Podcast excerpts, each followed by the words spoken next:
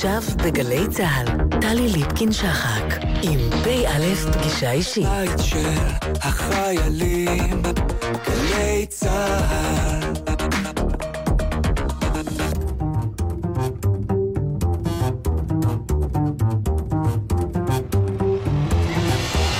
כמה דברים שאתם צריכים לדעת על הדוקטור הני זובידה. הוא נולד בעיראק בשנת 1966 ועלה ארצה לנתניה דרך איראן כשהיה בן חמש וחצי, לאחר שדודו, דיוויד דלל, הואשם בעבירות ריגול ונתלה יחד עם שמונה מחבריו, הרוגי מלכות. הוא גדל בפתח תקווה ולמד מדע המדינה וסוציולוגיה לתואר ראשון באוניברסיטת תל אביב. עם סיום לימודיו, הוא הועסק כאנליסט סטטיסטי. לאחר שסיים את לימודי התואר השני שלו בפוליטיקה, יצא בשנת 1997 לניו יורק ועשה שם את הדוקטורט שלו. בניו יורק התגורר במשך עשר שנים ושימש בין היתר כיועץ סטטיסטי, בקר איכות בוול סטריט ומרצה באוניברסיטת ניו יורק. בשנת 2006 חזרו זובידה וזוגתו ארצה במעמד של מדענים חוזרים, והוא קיבל משרת מרצה במחלקה למדע המדינה במרכז הבינתחומי הרצליה. כיום הוא עומד בראש החוג למדע המדינה במכללת ישראל. תחומי המחקר של זובידה הם פליטות, מהגרים, גבולות וזהויות חברתיות בחברה הישראלית, והוא פעיל חברתי ממייסדי הקשת הדמוקרטית המזרחית, עורך את הבלוג הפוליטי, ביקורת ולא בהכרח בונה, פעיל באוניברסיטה הקהילתית שפועלת בתחנה המרכזית החדשה בתל אביב, ובעמותת ארטין, המקיימת אוניברסיטה פתוחה בגינת לוינסקי בתל אביב. עם השנים פרסם הדוקטור זובידה מספר ספרים, ביניהם דינמיקה של שינוי הפוליטיקה הישראלית בתקופת מעבר והמערכת הפוליטית הישראלית בין משילות לקריסה. בימים אלו רואה אור ספר חדש שערך עם רענן ליפשיץ, עצור אין גבול, על גבולות והיעדרם, ישראל 2017. הוא חי בתל אביב עם בת זוגו, הדוקטור אביבה זלצר זובידה, ולהם שני בנים.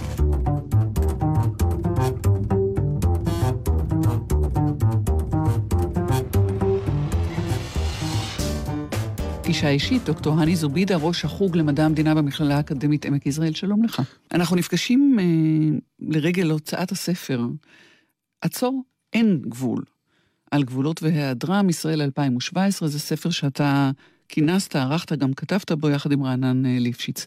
תגדיר גבול. גבול זה תהליך, זה משהו שקורה ביני לבינך, לבין עוד הרבה אנשים, ונותן לי לסמן גב. בתוך זה יש שחקנים.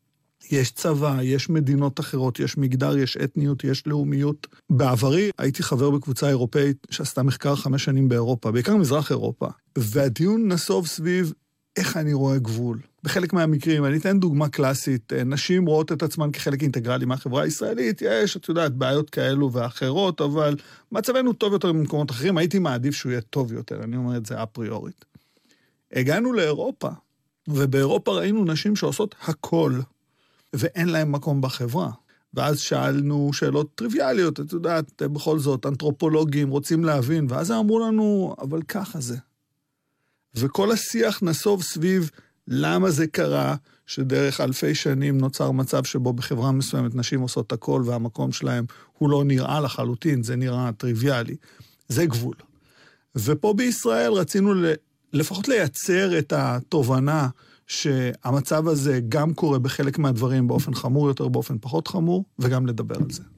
מה המשמעות במובן הכולל מאוד, בכותרת, mm. של העובדה שאנחנו לא מבינים מהם גבולות ואנחנו לא שמים גבולות? וואו, זה אומר שאנחנו כחברה פספסנו. הייתה לנו הזדמנות פז. בוא, בוא נשים את זה על השולחן. צעירים, חדשים בשכונה, בשכונה קצת בעייתית, בשכונה שלא היו בה גבולות, בוא, אני, אני... זה נראה לי מיותר להזכיר הסכם סייקס פיקו שחתך את כל המזרח התיכון, אבל היינו צעירים חדשים, הייתה לנו הזדמנות לעשות את זה נכון, ועשינו את זה לא נכון. והיום, הדרך היחידה שלנו כן לקבוע את הגבול הזה, זו כפייה. פשוט המדינה, בתי המשפט חייבים לכפות עלינו את הגבולות האלו. אתה אומר את שני דברים במשפט אחד. אה, אתה מדבר על גבול גיאוגרפי, כי אתה מזכיר את השכונה הזאת, את האזור ואת הגבולות ששורטטו או לא שורטטו, ויכולנו לשרטט אותם אז. אבל המסקנה שלך, או החלק השני של המשפט, הוא שאנחנו חסרי גבולות בכל רמה ומובן אחר, אתה אומר, בתי המשפט נדרשים, אתה לא מתכוון שהם יקבעו את גבולות המדינה. לא, לא, לא, לא, אבל אני אומר שבתי המשפט מנסים לשחק תפקיד שהוא לא, הוא, הוא לא שלהם. ב- הם, בשרטוט גבולות שאינם הגבול הגיאוגרפי. בשרטוט כל הגבולות, גבולות, גם בגיאוגרפיה הם מתערבים, בהכל. בהכל. בתי המשפט מתערבים, קבוצות לחץ מתערבות, קבוצות כוח מתערבות, קבוצות כאלה ואחרות בתוך האוכלוסייה מתערבות, כולם מתערבים במשחק, שהיה יכול להיות הרבה יותר פשוט, רק מה שקרה זה, ככל שאת מותחת את הגבול ו... יותר ויותר שנים לא מאפשרת את הסיטוט של הגבול באופן נכון, חברתי, תהליכי, מה שקורה זה בסופו של דבר את תהיי נתונה ללחצים כמדינה לקבוע את הגבול. קצת אני מרגישה שאנחנו אה, אה, מדברים בסיסמאות. זאת אומרת, למאזין הנבוך, העניין של זה תהליך, זה לא קו, כשמדברים על גיאוגרפיה או כשמדברים על התנהגות חברתית, לא בהכרח מובן הקשר או ההשפעות ההדדיות בין, אה, בין שתי התופעות. אתה יכול דקה לרדת קומה? קחי, פשוט, חומה. יום אחד החליטו לבנות חומה. למה? כי יש פיגועים. זו הייתה השיחה. איך קובעים את התוואי של החומה? למה קובעים חומה? הרי היה אפשר להגיע לזה בהסדר חברתי, מבלי להשתמש בקירות ענקיים. ביני ובינך, אנחנו חיים כבר שנים, עשרות שנים אחרי החומה, הכל קורה פה. יש פיגועים, יש טרור, יש בעיות, יש חדירה של החומה. אין חומה שהיא בלתי עבירה, אין כזה דבר. המין האנושי עוד לא המציא כזה דבר. כשאני נוסע לאורך תוואי החומה, אני שואל שאלה מאוד פשוטה, מה עשו פה? רגע, בוא נעצור. האם סגרו את אלה מבחוץ להיכנס אליי, או סגרו אותי מלצאת אליהם? כי הרי עוד מעט הכל פה מוקף בחומות, ומאחוריי, בצד מערב, יש רק ים. השאלה הזאת, כשהיא עומדת, אני שואל את עצמי, רגע, איפה אני בתור חברה? למה אני כחברה לא חשבתי על תהליך טוב יותר על מנת לפתור את הבעיה הזאת ולסטט גבול שהוא חברתי מקובל? מי קבע את תוואי החומה? אינטרסים. בית המשפט התערב בחומה עשרות פעמים. דרך אגב, גם גובה החומה, אורך החומה, באיזה מקום תהיה חומת בטון, באיזה מקום יהיו גדרות וכולי וכולי, נקבע. סוגרים שטחים, מפרידים אנשים בין שטחים שלהם כתוצאה משיקולי ביטחון. זה התהליך שאני מדבר עליו. אבל זה לא רק. אנחנו יכולים לדבר על גבול הגוף הנשי, פרק מצוין בספר של שרון מאייבסקי. עולה השאלה, וזו שאלה קלאסית וקריטית, איך אנחנו מתייחסים לנשים במרחב הציבורי? למה אנשים מרשים לעצמם לעשות דברים לנשים שהם לא מכירים, בצורה שהם לא היו רוצים או לא היו מוכנים שיעשו לנשים שהם מכירים? כלומר, אין גבול ביחסים האלה, באינטראקציה הזאת, ביחסי הגומלין בין האישה וגופה והחברה נניח. נתת דוגמה את מזרח אירופה, ושם דווקא יכולתי להבין ממך שיש גבול. שככל שאנשים שם עושות הכל, עדיין יש איזשהו גבול, אנחנו קוראים לזה לפעמים תקרת זכוכית, אולי לזה התכוונת, שמעבר לו הן לא יכולות לפרוץ. האמירה יש גבול או אין גבול, היא אותה אמירה, רק בצורה שונה. זה חצי כוס ריקה או חצי כוס מלאה. אין גבול אומר יש גבול, רק שהוא או קרוב מדי, או פרוץ מדי, או לא קיים מדי, או לא מונחח מדי. הגבול קיים. במזרח אירופה, התפיסה היא שהן לא קיימות. מצד אחד זה, זה הולם מאוד טוב את האמירה שלך, התקרת זכוכית היא כל כך נמוכה שאתה אפילו לא יכול לעמוד, אפילו לא לשבת, אתה נמצא שם. מצד שני, אני יכול לבוא ולומר, תקשיבי, אין פה גבול. אין גבול להתעללות במעמד האישה, אין גבול לחוסר ראייה שלהם, לעובדה שהן לא קיימות חברתית, לא קיימות כלכלית. אין גבול לתפיסה של מהי האישה, האישה כחפץ. וזו שאלה, תשמעי, מאוד רצינית, לפחות בחלקים מהחברה הישראלית, את ואני יכולים לשבת פה ולבחור את הקבוצות ולדון בדיוק באותה שאלה על נשים בחברה הישראלית. תראה עד כמה עניין הגבולות הוא... הוא נוכח בשיח סביב מהגרי העבודה, פליטים, מבקשי המקלט. אני עשר שנים חוקר הגירה גם. כחלק מהעבודה שלי על גבולות אני חוקר גם הגירה, גם בארץ, גם בחו"ל. הפרק שלי הוא פרק מאוד מתרעם. יש גבול. ברגע שמהגרי עבודה או מבקשי מקלט או פליטים ינסו לפרוץ את גבול תל אביב, ברגע שהם יפרצו את הגבולות של השכונה שהם נמצאים בה, באותה שנייה הם ימושמעו. אמר לנו מפקד מרחב משטרת תל אביב דרום, בדרך לוד, אמר, תקשיבו, בשיחה מוקלטת, עלתה גם בתוכנית של אמנון לוי, הוא אמר, אנחנו ויתרנו על השכונה הזאת. השכונה הזאת מתה. זה ההוראה שבאה מלמעלה, ראש עיריית מפקד המשטרה, כולם. אנחנו צריכים לשמור את האנשים פה, השכונה הזו, נווה שאנן, הוא התכוון, שפירא מתה. לשאלתנו, מה זאת אומרת מתה? יש פה אזרחים, אנשים משלמים. הוא אמר, זה הגבול, הם לא יעברו לשדרות רוטשילד. יש גבול. פתאום כן, שרוצים אבל יש. הוא, אבל הוא לא קיים, כי הם עברו אותו. ברור שיש גבול, יש קו. תראי, הקווים דמיוניים, אה, הקו קיים.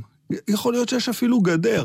כולנו מתייחסים לגבול. הגבול שלך ושלי בתור אנשים נורמטיביים בחברה, זה בן גוריון. שדה התעופה בן גוריון. את ואני טסים לחו"ל, מוציאים דרכון, חותמים לנו ונוסעים. מאיפה אנחנו נוסעים? באמצע המדינה.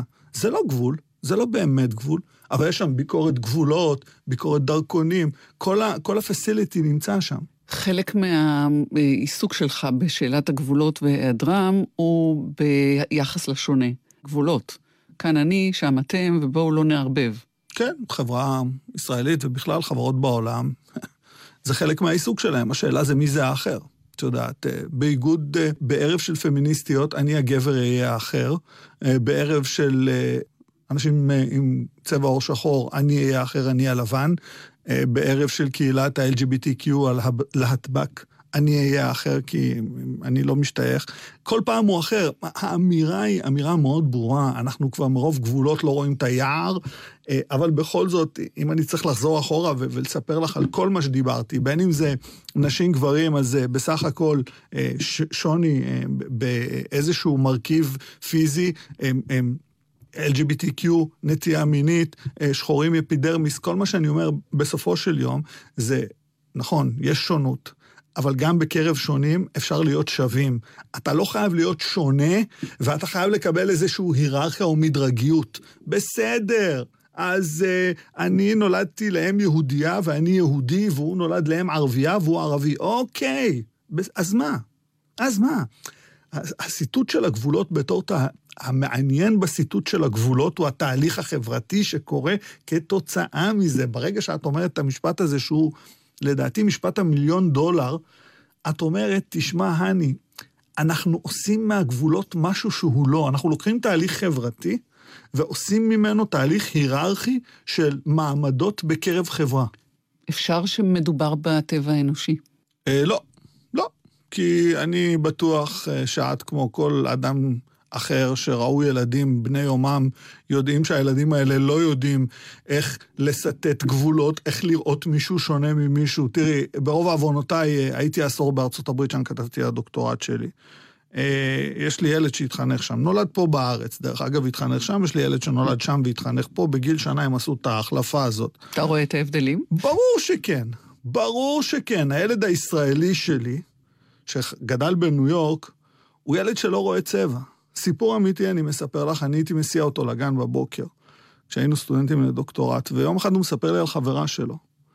הוא מספר באנגלית אה, איזה lashes, אה, ריסים ארוכים יש לה, ו-her brown hazelnut eyes, ו-her long beautiful hair, ו-her fingers, ו-she's so wonderful, ואיזה ילד בן חמש, את יודעת. ואני אומר לו, אוקיי, אוהדי, אני לא זוכר, שמונה בבוקר. ואנחנו מגיעים לגן והוא מצביע לי על אחת משתי הילדות השחורות היחידות בגן. אני חוזר הביתה, ואני אומר לחברה שלי, אביב, ואני מספר לה את הסיפור, ואני אומר לה, babe, שתי ילדות שחורות, הוא היה יכול להתחיל מזה שהעור שלה שחור. אז היא אומרת, אתה לא מבין. אז אמרתי לה, מה אני לא מבין? הוא לא רואה. זה לא קיים במערכת השיקולים שלו. It's not there. אתה חייב לרדת לסוף העניין. אנחנו מגדלים אותם לחשוב ככה, זה לא יעזור לאף אחד. אם אני מגדל את הילד שלי לכבד נשים, הוא לעולם, לעולם, אלא אם כן משהו יקרה, והוא יאבד לחלוטין את המצפן שלו. הוא לעולם לא יעשה משהו שהוא יודע שהוא רע. הוא לעולם לא ישתתף באונס קבוצתי, הוא לעולם לא יעביר תמונות עירום בוואטסאפ, הוא לעולם לא יעשה איזושהי הטרדה מינית קונסיסטנטית לאישה, הוא לעולם לא ידבר על אישה כחלק בגוף שלה. זה לא יקרה, תשכחי מזה. אני לא אאמין בזה. אם אני מאמין בזה, בואי, אני נותן לך את הכרטיס שלי, אני אפרוש ואלך מפה. זאת אומרת שמחד הוא יודע שהם equal, שאומר שאין גבולות, לא לאישה ולא לו, והאישה יכולה לעשות כל דבר בדיוק כמוהו, או אפילו טוב ממנו, ומצד שני, הם גם שונים. במה הם שונים? הוא יודע, והוא מנכיח את השונות שלה, והוא מבין ומקבל, והיא embraces, הוא מחבק את השונות שלה, הוא יודע בדיוק מי היא. הוא ייזהר אלף אזהרות, זה כמו פעמונים כאלה. אתה נזהר, אתה רואה אישה, אתה יודע, אני אומר לך, אני כל בוקר קם, מסתכל במראה ואומר, שיחקתי אותה. שתיים מתוך שלוש בחברה הישראלית. אני גם גבר, אני גם יהודי. אם הייתי אשכנזי, זה הטרייפקט. אז זהו, נדפקת עם, ה, עם המוצא. בסדר. נעשה אתנחתא, דוקטור הני זובידה. לבקשתך, נשמע את זוהר ארגוב. ייי. מלאך ילדה. ייי. נשמע ונחזור.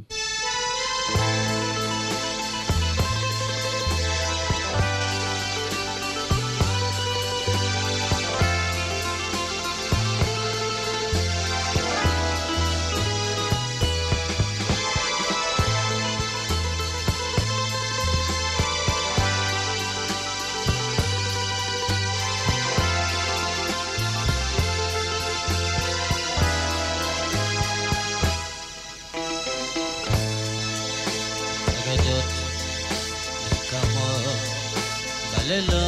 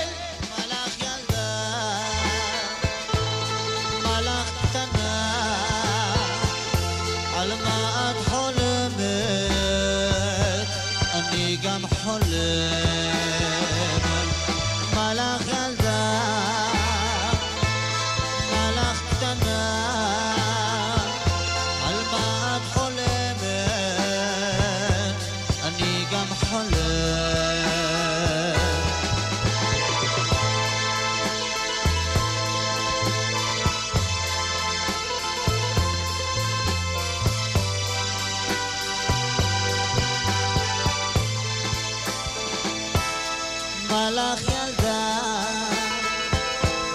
מלאך קטנה, על מה את חולמת? אני גם חולם. מלאך ילדה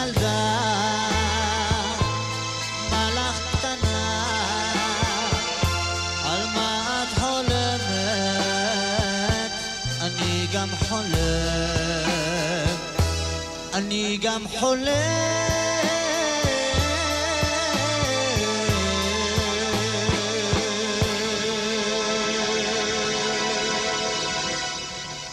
פגישה אישית, דוקטור הני זובידה, ראש החוג למדע המדינה במכללה האקדמית עמק יזרעאל.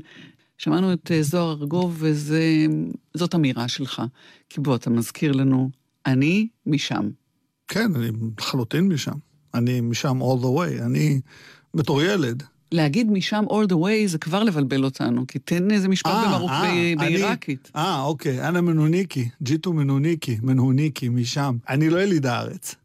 אה, אני יליד בגדד שבעיראק, אני בין האחרונים בגילי, אני בן 52, שהגיעו מעיראק, הגעת בגיל חמש, חמש וחצי. שזה אומר שאתה זוכר את עיראק? תשמעי, את לא יודעת כמה קראתי על זיכרון וכמה נמנעתי מלכתוב על זיכרון כתוצאה מהשאלה הזו. זו שאלת ה... החיים שלי. האם אני זוכר? זיכרון נקנה או זיכרון נרכש או זיכרון אמיתי, זה לא משנה. זה בתוך הראש שלי. כשאני הולך במוזיאון אה, של יהדות בבל באור יהודה, שאני ממליץ לכולם לבקר בו, הסמטאות הן הסמטאות שאני נולדתי בהן. זה הרחוב שנולדתי בו, זה אל-חרא אל-יהודיה. זה השכונה היהודית, זה שם אני, משם יצאתי. התמונות מאוד אה, נקיות בראש שלי. הסיפור על זה שקנו לי תלת אופן וירדתי בו בכל המדרגות, והאישה הזקנה שישבה וקילפה פול ראתה אותי והתעלפה אחורה בכיסאה, עומדות בראש שלי, ואני זוכר את זה. אני לא יודע אם אני באמת זוכר את זה. עגלה אה, ליד שט אל-ערב, ליד הפרט, שאני, קונים לי נעליים ואחת, והן לא מוצאות חן בעיניי, ואני זורק אחת בדרך הביתה בלי להגיד לאף אחד, ואין סיכוי למצוא אותם, כי במוצאי שבת הולכים מיליונים של אנשים ליד שט אל-ערב, לאכול דגים, לשתות קפה, לשתות תה. זה עומד שם. הסיפורים של אה, אמי ושלי, שגידלה אותי בבית, עומדים שם. אני לא יודע, אבל זה הזיכרון שלי. והזיכרון או הידיעה המשמעותית שהמשפחה שלכם מספרת, דודך, אחי אמך, הצעיר באחים, שהוא אה, הרוג מלכות, נקלע בכיכר העיר כן. בבגדד. דיוויד. עכשיו אימא שלי צריכה לכבות את הרדיו. כן, דיוויד דלל, אה, הבן של אה, חנינה ויחזקאל, שנתלה יחד עם הרוגי מלכות בעיראק, אה, לאחר מלחמת ששת הימים.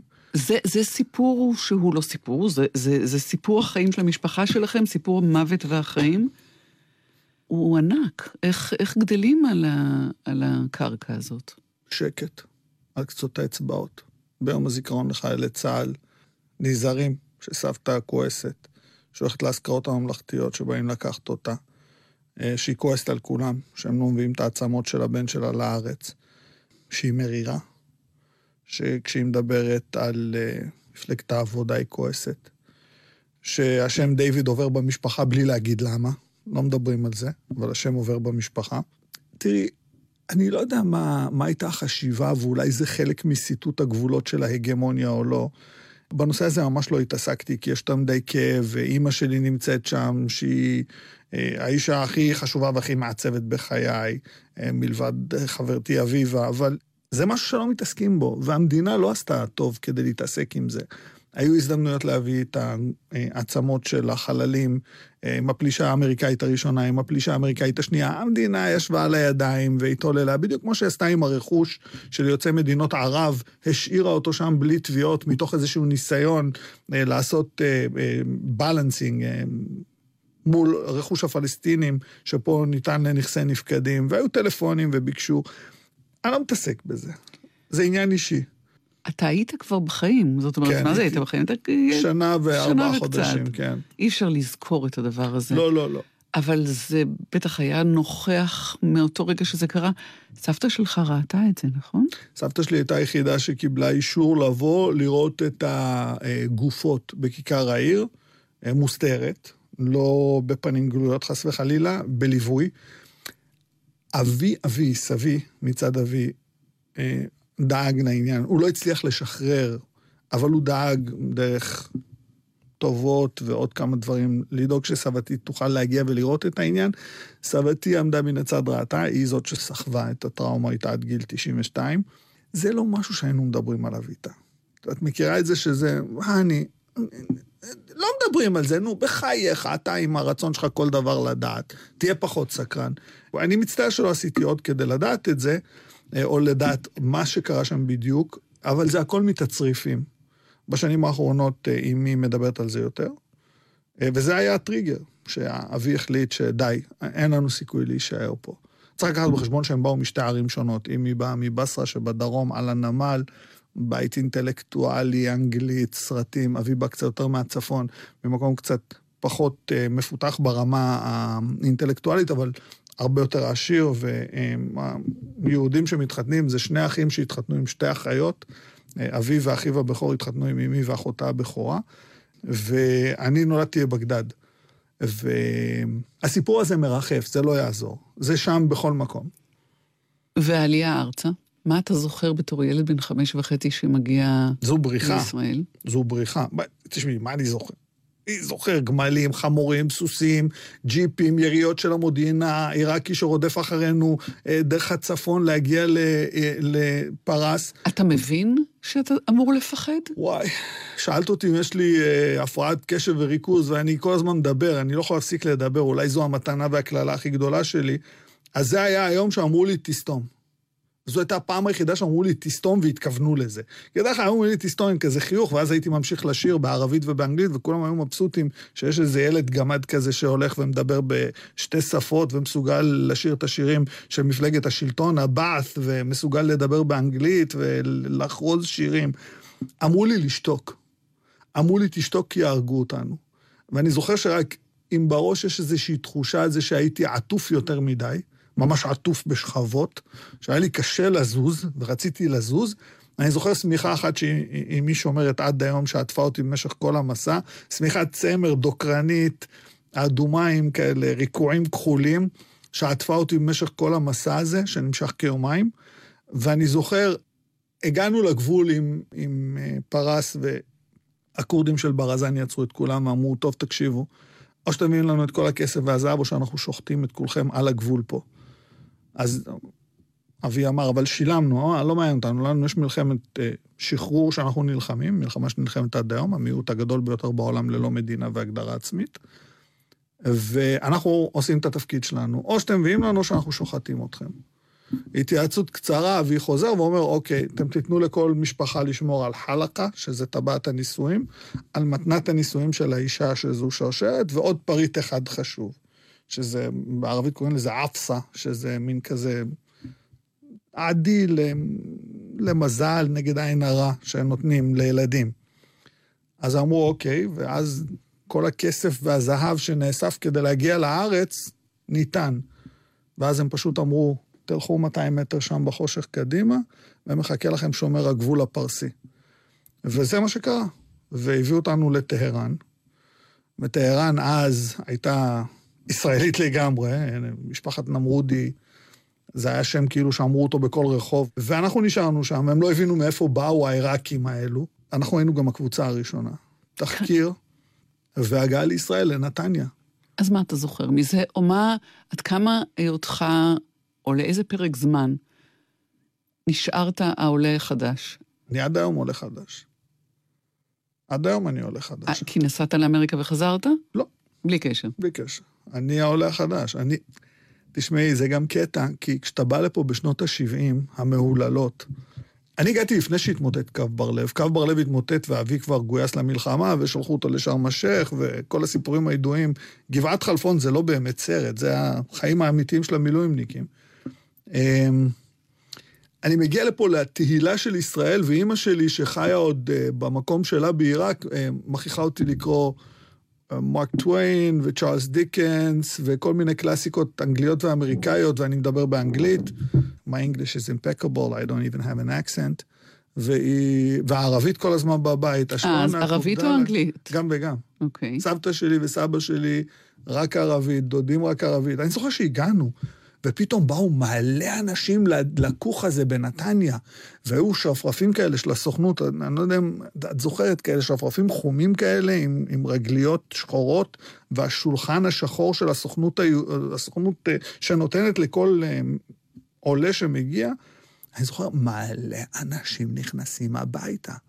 באים לראות, א', את הפלא הזה שהגיע מעיראק, ב', לראות את אבי, שאביו היה איש מאוד מוכר, וב', לראות את אמי, שהסיפור על אחיה כבר הפך להיות למפורסם.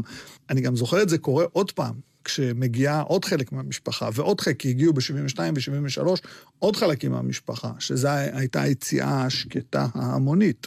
ואתה חוזר לתפקיד שלך של הגמד המרקד? אני פתאום מתחיל לדבר עברית. שלום, מה שלומכם? אני הישראלי, אני פתאום, זה, ילדים, אתה בן חמש וחצי, אתה יורד לרחוב, אתה רואה ילדים אחרים, אתה שואל אותם, מה שלך צורון, מה אתם עושים? הם לא מבינים מה, אז אתה צריך ללמוד. מה אתם עושים? משחקים בכזה. אפשר לשחק איתכם? כן. ואז אני הראשון שלומד עברית מלא. ומתי אתה מבין, אבל שאתה מסומן, שיש סביבך גבול? בכיתה ב' זה כבר מתחיל להתברר, בכיתה ז' זה כבר בתוך הפנים. אני גם גדלתי במקום אה, מאוד מאוד מאוד אה, מופרד, סגרגטיבי, פתח תקווה. אה, למדתי גם בבית ספר של האליטת הקרקעות הפתח תקוואית, יד לבנים, ולאחר מכן בן גוריון, שאז בדיוק נכנסנו, אני המחזור השלישי של האינטגרציה המהוללת. שלושה בתי ספר, יד לבנים, קפלן ונווה עוז, ובקפלן הייתה הבית ספר שהיה צריך את האינטגרציה. ופתאום ראיתי עוד ילדים כמוני. ופתאום ראיתי את המורה מתייחסת אלינו כגוש. אה, פתאום ראיתי ילדים חכמים שנשפטים לא על פי הכישורים שלהם. ופתאום ראיתי שיח של אנשים לילדים שהיה שיח מעליב, ואז התחלתי להעליב בחזרה. ופתאום קיבלתי ספר היסטוריה לידיים, והיה כתוב עליו ההיסטוריה של העם היהודי, והלכתי הביתה וקראתי אותו, כמו שאימא שלי לימדה אותו, והמורה נכנס. והרמתי את היד ואמרתי לו, שלום, כן, אפשר להגיד את השם? אמרתי לו, לא, יש לי שאלה מקדימה, כן. למה כתוב על הספר היסטוריה של העם היהודי? הוא אמר לי, כי זה ההיסטוריה של העם היהודי. אמרתי לו, לא, זה לא. אמרתי לו, השואה זה לא התחלת ההיסטוריה של העם היהודי, היו לעם היהודי לפחות חמש שעות גדולות מזאת. ברמה הרוחנית, חורבן בית ראשון, חורבן בית שני, גירוש נבוכדנצר, הורדוס ועוד כמה שעות. אתה מתחכה? אמרתי לו, לא, אני שואל באמת. אמרתי לו, אתה אולי לא יודע, אבל המשפחה שלי היא שורשיה בחורבן בית ראשון והגירוש. ו... עוף מהשיעורים עד סוף הזה, תביא את אימא, אימא באה, ואז אימא אמרה מול המנהל, אם הוא טועה, תגידו לו, תלמדו אותו. הוא שואל שאלה לגיטימית, האם זו ההיסטוריה של העם היהודי? ואז מתחילות אה, ההנשרות, מנשירים את כל הילדים שהם לא מהמשפחה, הצבע, המקום הנכון, ופתאום נשארות, נשארים שלושה או ארבעה מזרחים בשלוש כיתות כשהתחלנו תשע. ואתה נשאר. במקרה, אחרי שגורשתי כמעט לכל בית ספר אקסטרני. המזל שלי לא היה בית ספר. אני הגעתי לאן שהגעתי למרות הבית ספר, לא בזכות הבית ספר. והצבא זה כבר, בצבא זה כבר סיפור אחר. בצבא אתה רואה הכל. כאילו זה פרוס לפניך. המדרג החברתי, הסוציו-אקונומי, התרבותי פרוס לפניך. אתה רואה אותו, זה קיים. אין דרך להתעלם ממנו. לכן אין טעם לשאול למה הלכת ללמוד את מה שהלכת ללמוד. גדעון דורון, זכרו לברכה, ראה אותי, שמע אותי, אמר לי, תגיד, ילד, מאיפה באת? אמרתי לו, לא יודע, מעיראק. אז הוא אמר, וואלה. אמרתי, כן, אמר, בוא תישאר פה לידי במשרד. נראה לי שאתה תאהב מה שאני מלמד. וזהו, ככה בחרתי. והוא זה ששלח אותי ל-NYU גם, הוא עם המלצות שלו ומצוותו נרשמתי לדוקטורט, עשיתי את הבחינה. אה, וכן, זה משך אותי לכיוונים האלו, אינטלקטואלית. אני כותב על עוד הרבה דברים, אבל כן, אני גם שם ברמה הזו. אני מתעסק בזה דרך אה, מקרבים. כתבתי על כדורגל, לאומיות ואתניה. אנחנו תכף נדבר על זה. נעשה עוד פעם אתנחתא, דוקטור הני זובידה. די מחייב להסתובב עם השם הני, אגב. כן, מאוד. אתה מצליח אה, לשמור על המתיקות המתבקשת? לא. או על הדביקות? אני אתן לך סיפור נחמד. דודי מתגורר באנגליה, והוא האח הבוגר שלי, והוא בריטי, מעולם לא היגר לארץ, מאנגליה מגיל 15, מהנדס מחשבים. ואנחנו הולכים לסופר, והוא אומר, honey, would you like to come for one second? כאילו, בחצי עצבים. וכולם מסתכלים עלינו, רואים אותי יוצא מאחורי... אני אומר לו, yes, נורי, what is going on? ואז אמרתי לו, you know you can't, אתה יודע שאתה לא יכול לקרוא לי האני ככה. אז הוא אומר, but that's your name. וזה קטע, אבל כן, חלק. טוב, אתנחתא אמרנו, ביקשת את בריין פרי. יס. שנות ה-80, השנים שבהם גדלתי. נלך על זה. נשמע ונחזור.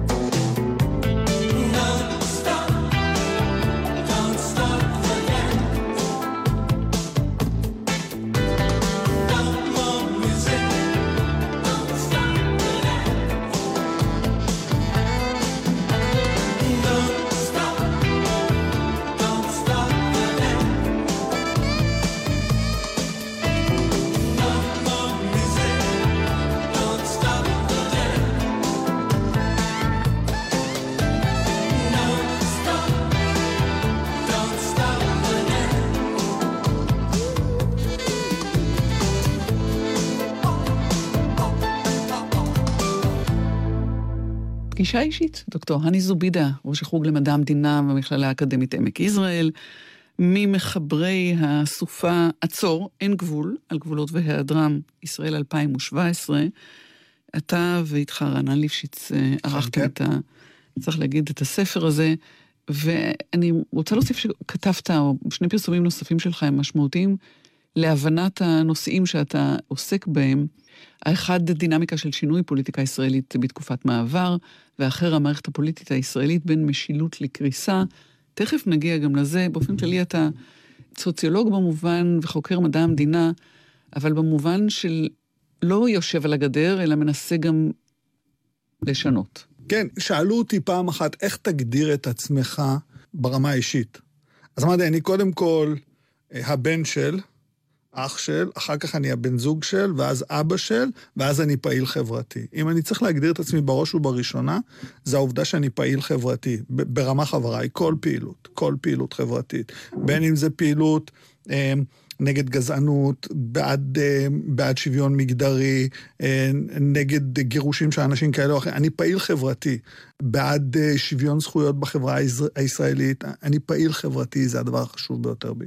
אז עד כמה התחום האקדמי, המחקר שלך והתובנות שלך, הם מסתייעים ב- בפעילות? מה זה- מזין את מה? או, זה כלי מאוד חשוב. זה כלי מאוד חשוב, רק אני צריך לזכור שזה בסך הכל כלי הרבה פעמים. תראי, הרבה פעמים אנשים באים אליי, דוקטור זובידה, לא, אני... בסדר, ברגע שקוראים לי דוקטור זובידה, אני יודע שיש בעיה, האני. אני האני בראש ובראשונה. הכלים האקדמיים, זה סייע לי לראות יותר את התמונה הכוללת. למה זה ככה? אם בא לפה בן אדם מן החלל, והוא חושב רק במובנים של מצוינות, מריטוקרטיה, הוא מסתכל על העולם ואומר, נשים או שהן מטומטמות, או שהן לא מספיק טובות, או שהן לא עובדות מספיק חזק, אוקיי? פשוט. לא, אין דרך אחרת לראות את המצב הקיים. צריך להיות בן אדם עם הרבה יותר עומק והרבה יותר תובנה כדי להבין שבמשך שנים על שנים המין האנושי עשה הכל כדי שאנשים לא יגיעו לצמרת. ופה אנחנו צריכים לתקן. פליטים, למשל. עד כמה העובדה שאתה גנבת עם משפחתך את הגבול אה, משפיעה על העיסוק שלך בגבולות ועל העיסוק שלך בפליטות? וואי, האמת לא חשבתי על זה. בטוח שכן. כנראה שזה איזשהו, איזשהו נדבך. אה, כשחזרנו לארץ ב-2006 מארצות הברית, קיבלתי מדען חוזר ממדינת ישראל, והחזירו אותי, אני נגד בריחת המוחות, הצליחו, אני פה כבר מעל לעשור. יצאתי להסתובב בתל אביב עם האופניים. אני רוכב על אופניים, וראיתי את תחנה מרכזית, הישנה חדשה "וואי, מעניין פה, אני צריך להתחיל להתעסק עם זה. כנראה שזה עמד באיזשהו מקום בראש. ברור שכן, תשמעי, כואב לי. אה, מצד אחד, כואב לי החורבן והעזובה ומה שעשו לנווה שאנן שפירא, שזה הולך להתפשט, זה גם מגיע לשכונת התקווה ועוד כמה מקומות. כואב לי שמדינת ישראל רואה בשכונות המזרחיות של תל אביב כחצר אחורית, אה, או אה, הביב של החברה הישראלית, ביב השופכין. אה, מצד שני, את יודעת, אני מתרעם על המדינה. אני חושב שמדינה מתוקנת הייתה צריכה לבוא, לקחת את כל האנשים שאומרים שהם או מבקשי מקלט או פליטים, לעשות ועדות ציבוריות. מי שמבקש מקלט או פליט ומצליח להוכיח את העמדה שלו, להשאיר אותו במדינה, לתת לו הכשרה ולהתחיל לפזר אותו בכל הארץ לפי מקום העבודה שלו. תשמעי, אנחנו יודעים, חסרות ידיים עובדות באילת במלונאות, חסרות ידיים עובדות בים המלח במלונאות, חסרים עובדים בצפון, חסרים עובדים בחקלאות, חסרים עובדים בכל מקום. במקום זה, מה מדינת ישראל עושה? היא משתמשת בכל מיני דרכים נואלות, על מנת לא להעמיד אותם לוועדה למעמד פליט, דרך אגב, רק עשרה עמדו, לא להוכיח שהם פליטים או לא, ולהתחיל לספר לי סיפורים על זה שהם ייתנו 3,500 דולר ולגרש למדינה שלישית. חבר'ה, אם בן אדם הוא לא פליט, הוא לא צריך לקבל לא 3,500 דולר ולא מדינה שלישית. הוא צריך לחזור מאיפה שהוא בא.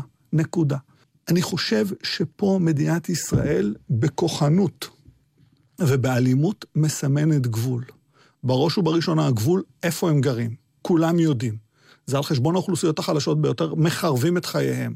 דבר שני, זה מי אנחנו ומי אתם, ואתם נשארים בחוץ, לא מעניין אותנו מה. דבר שלישי זה הגבול האדמיניסטרטיבי, שאף אחד לא, לא מסתדר איתו. פתאום כל אלו שצעקו, בג"ץ רע, בג"ץ מתערב, בג"ץ... פתאום בג"ץ נתן גושפנקה, ופתאום בג"ץ קבע. איפה הם ואיפה אנחנו? אתה מזכיר את זה גם בהקשר של היחס ל... לאתיופים, שהם לא פליטים, הם יהודים אני לא מאמין בבן אדם שמסתכל על בן אדם אחר ואומר, זה אתיופי, זה אריתראי, זה סודני, זו גזענות, אין דרך לזהות. אף אחד לא יודע שאני עיראקי מלהסתכל עליי, אין דרך, אני לא מאמין בזה. אתה יכול לנחש, וזה ניחוש טוב, או ניחוש מושכל, אבל אה, זה, כרוך, כרוכה בזה גזענות. הקטע עם האתיופים זה הקטע המדהים ביותר במדינת, הם לא אתיופים דרך אגב, הם יהודים יוצאי אתיופיה. א', מדינת ישראל עשתה מעשה נואל, וחילקה בין שני, שתי קבוצות. אמרה, יש ביתא ישראל, מקובלים עלינו, ויש פלשמורה. ואז עם הפלשמורה הם התחילו לעשות כל מיני שירקס, כן מקבלים את יהדותם, לא מקבלים את יהדותם, עשו אותו דבר גם עם יוצאי ברית המועצות. ואז צריך לקחת בחשבון, מסתובב בחור יהודי צעיר שהגיע לפה והוא נקלט בחברה הישראלית, בוא נגיד, אחרי שהוא למד בבית ספר, אחרי שהוא שירת בצבא, ומגיע לתחנה מרכזית בתל אביב, ויושבים שם שני פקחי הגירה, אוקיי, של רשות האוכלוסין, ורואים אותו הולך, ובאים אליו ואומרים לו, תביא תעודת זהות. ואין לו תעודת זהות עליו. אוקיי, שכחתי. מה עושים לו? את יודעת מה? Mhm. עוצרים אותו, תעלה לניידת. מהמם. וזה לא יעזור כלום. המצב הזה הוא מצב לא נורמלי. ופה לא יעזור לאף אחד, אף אחד לא יוכל לסמן את הגבול הוויזיבילי, הנראה, בין האנשים. אתה מדבר הרבה ומוטרד מאוד מהאלימות. מה יוצר אותה? היעדר גבולות, התחושה הזאת של אה, איזושהי דיפוזיה, מה, מהו, מהו הדבר שמייצר שיח אלים אצלנו? הכיבוש, חד משמעית. חד משמעית. תספרי לי על יום אחד שנהגת, לא משנה מאיפה לאיפה, ולא התנהגו כלפייך באלימות. אין כזה דבר. יש מצב, אגב, שגם אני, מישהו יגיד עליי שנהגתי באלימות על ברור, הכביש. ברור, כי זה מחלחל לכל חלקי החברה, זה בלתי אפשרי. תשמעי, אני אני גרתי בניו יורק עשור, מעולם לא נסעתי לעבודה באוטו. הכל היה בתחבורה ציבורית, את מכירה את העיר, אני בטוח. הכל היה בתחבורה ציבורית. הייתי מגיע לארץ והייתי נמנע מלנהוג.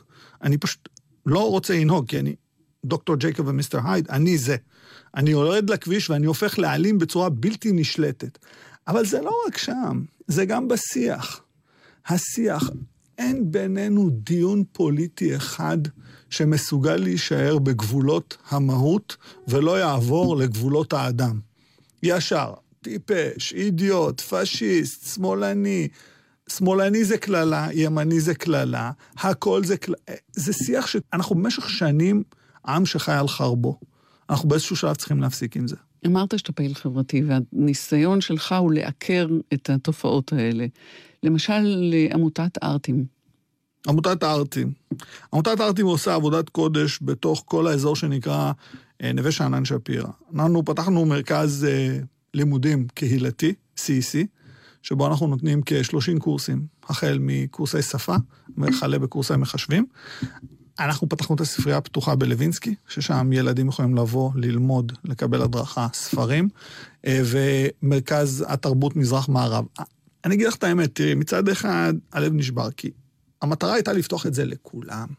מקבלים שם תעודת אה, אה, אה, טכנאי מחשבים מוסמך מסיסקו.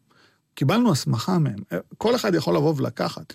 מצד שני, אני גם מודע לעובדה שהרוב, האנשים שבאים הם אה, מבקשי המקלט, הפליטים והמהגרי עבודה. וניסינו, לא אחת, ללכת ולדבר עם מנהיגי השכונה ולדבר לליבם, ואני יודע מצבם קשה. שיבואו יחד. כן. ועדיין אנחנו ממשיכים לנסות. אני מודע לקושי שיש בעניין הזה, מודע לזה. כדורגל ואתניות. כדורגל זה אהבה מאוד גדולה שלי. אני מהילדים של הטרנזיסטורים, של שירים ושערים, ולפני כך וכך שנים, כשברשת ב' התוכנית עוד שודרה, קיבלתי הזדמנות והפכתי להיות חלק מהשדרים, גם באולפן, אהה. יחד עם אה, ז'וז'ו ושרון פרי. ואחר כך גם יצאתי למשחקים, אני משדר משחקים. הלכתי ללמוד, כאילו לא עשיתי את זה משום מקום, הלכתי ללמוד כדורגל, מערכים, טקטיקות, התארחתי במועדונים גדולים בעולם, בעיקר על מנת לכתוב את המאמר שלי, כי רציתי לראות. עניין אותי מאוד התפיסה האנגלית לכדורגל, ששם הייתה אלימות אכזרית, אנשים נרצחו לפני אה, משחקים, לבין התפיסה הספרדית בכדורגל, שהתפיסה הספרדית היא יותר רומנטית, אבל יש בתוכה, יש מין כאלה זרמים תת-קרקעיים של לאומיות, בדלנות, אתניות מאוד מובחנת. ואצלנו? ואצלנו לקחתי את זה לעולם הכדורגל. אה, התפרסם מאמר שכמובן בארץ, אה, היסטוריונים והאנתרופולוגים והסוציולוגים הכי חשובים של הכדורגל כתבו ספר באירופה, שזה עולם הכדורגל, ואני קיבלתי אה, הצעה להשתתף כמובן אה, בצניעות, אה, לקחתי חלק, וההוכחה שלי הייתה בעצם, מיקדתי את עצמי בארבע קבוצות כדורגל, בני סכנין, בית"ר ירושלים, מכבי תל אביב והפועל תל אביב, והראיתי איך בעצם הכדורגל הוא תמונת מראה של החברה. את יודעת, אנשים אוהבים לשבת בשבת בבית, לשים מוזיקה קלאסית, לשמ... לראות כדורגל בלי לשמוע, ואז להגיד, אוי חוליגנים, אוי, איך הם עושים את זה? כן, אני לא מכירה הרבה אנשים ששומעים מוזיקה קלאסית ורואים כדורגל. לא, אני כמובן עושה לזה, אני כמובן עושה לזה העצמה, אבל כאילו, אתה רואה כדורגל ואז אתה הולך לאיזה ארוחה ואתה אומר, איך הם נראים... הכדורגל זו תמונת מראה של החברה שלנו. תרדו מזה, אל תנסו לברוח מזה. כולם מנסים לברוח מהסיפור של ביתר לה פמיליה. אף אחד לא קולט בעצם שביתר זה הבית של החירותניקים הכי הכי אירופאים שהגיעו על מנת איכשהו להתנגח עם קבוצות הפועל של ההסתדרות הציונית, הסוציאליסטית, הלבנה, המזרח אירופאית. אה, אני, וגם בני סכנין, מה הדימוי של בני סכנין, או איך היא נתפסת. אני בעצם באתי להגיד, חבר'ה, תשימו לב, פני הכדורגל כפני העם, כפני הדור, זה מה יש. אפשר באמצעות הכדורגל לעשות את השינוי? אפשר באמצעות כל דבר לעשות את השינוי. רק תנו לנו את האפשרות להוריד את הגדר הזאת, הבלתי נראית, שעשיתם סביב כל אחד ואחת מאיתנו, כדי להיפתח. כמה הספר הזה באמת משנה? הני זובידה. אה, שום דבר לא משנה. הדבר הכי חשוב בספר הזה, זה ש...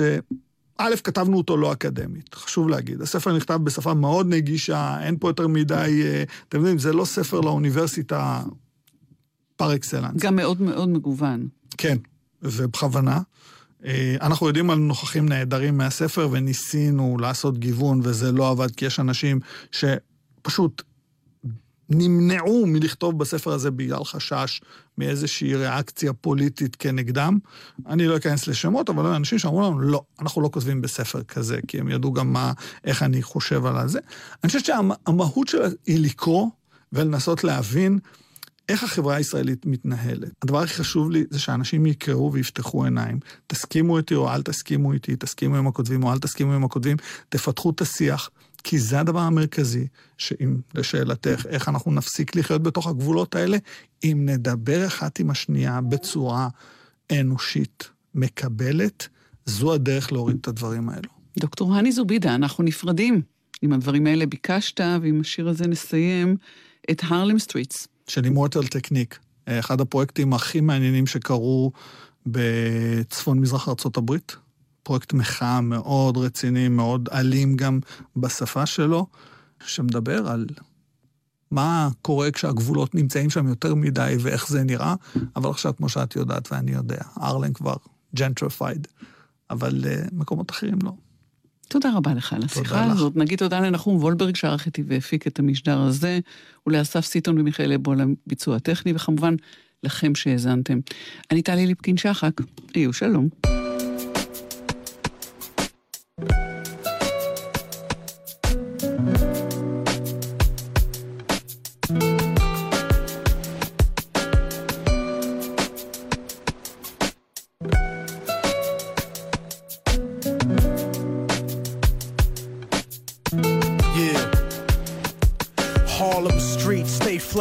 White powder. Like those motherfuckers running away from the Twin Towers. Gunshots rock the earth like a meteor shower. Bowling for Columbine, fair giving the media power. Innocence devoured like a chicken spot snack box. Government cocaine cooked in the ghetto crack rock. Corrupt cops, false testimony at your arraignment. Check the check, constant struggle to make the payments. Working your whole life wondering where the day went. The subway stays packed like a multicultural slave ship. It's rush hour, 2.30 to 8 non-stopping. And people coming home after corporate sharecropping and fuck flossing. Mothers are trying to feed children, but gentrification is kicking them out of they building a generation of babies born without health care. Families homeless, thrown the fuck off the welfare.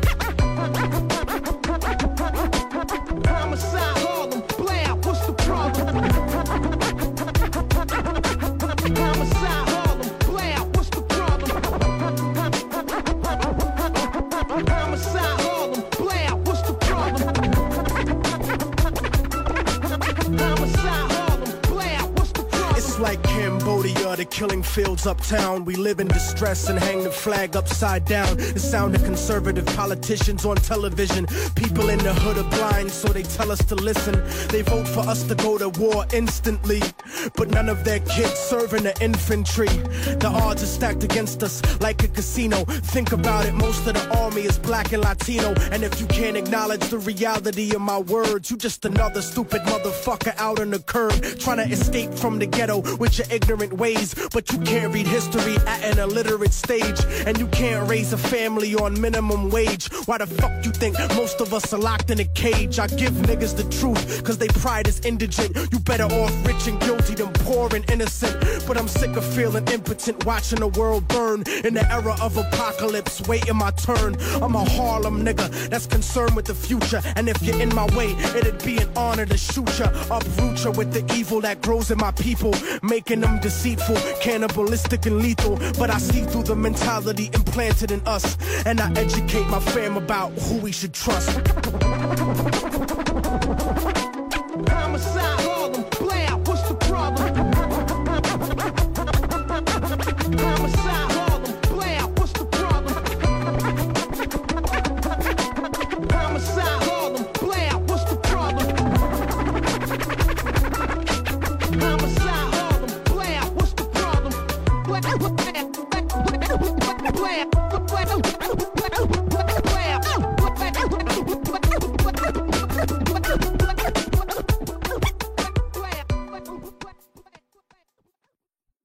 אתם עם גלי צה"ל. עקבו אחרינו גם בטוויטר.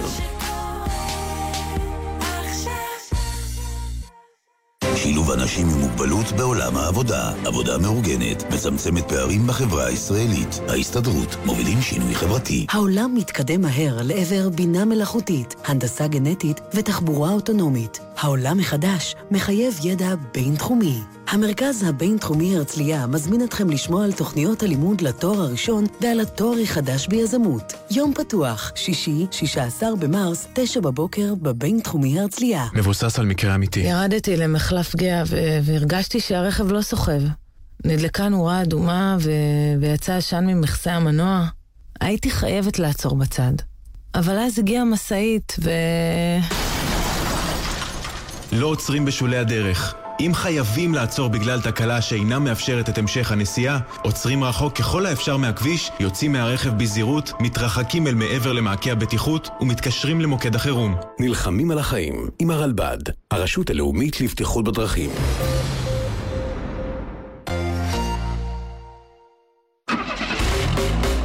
תושבי שלומי, גלי צה"ל בא עליכם.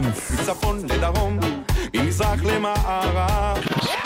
האולפן השקוף של גלי צה"ל וגלגלצ נודד ברחבי הארץ לשידורים מיוחדים מערים ויישובים. והשבוע הוא מגיע לשלומי.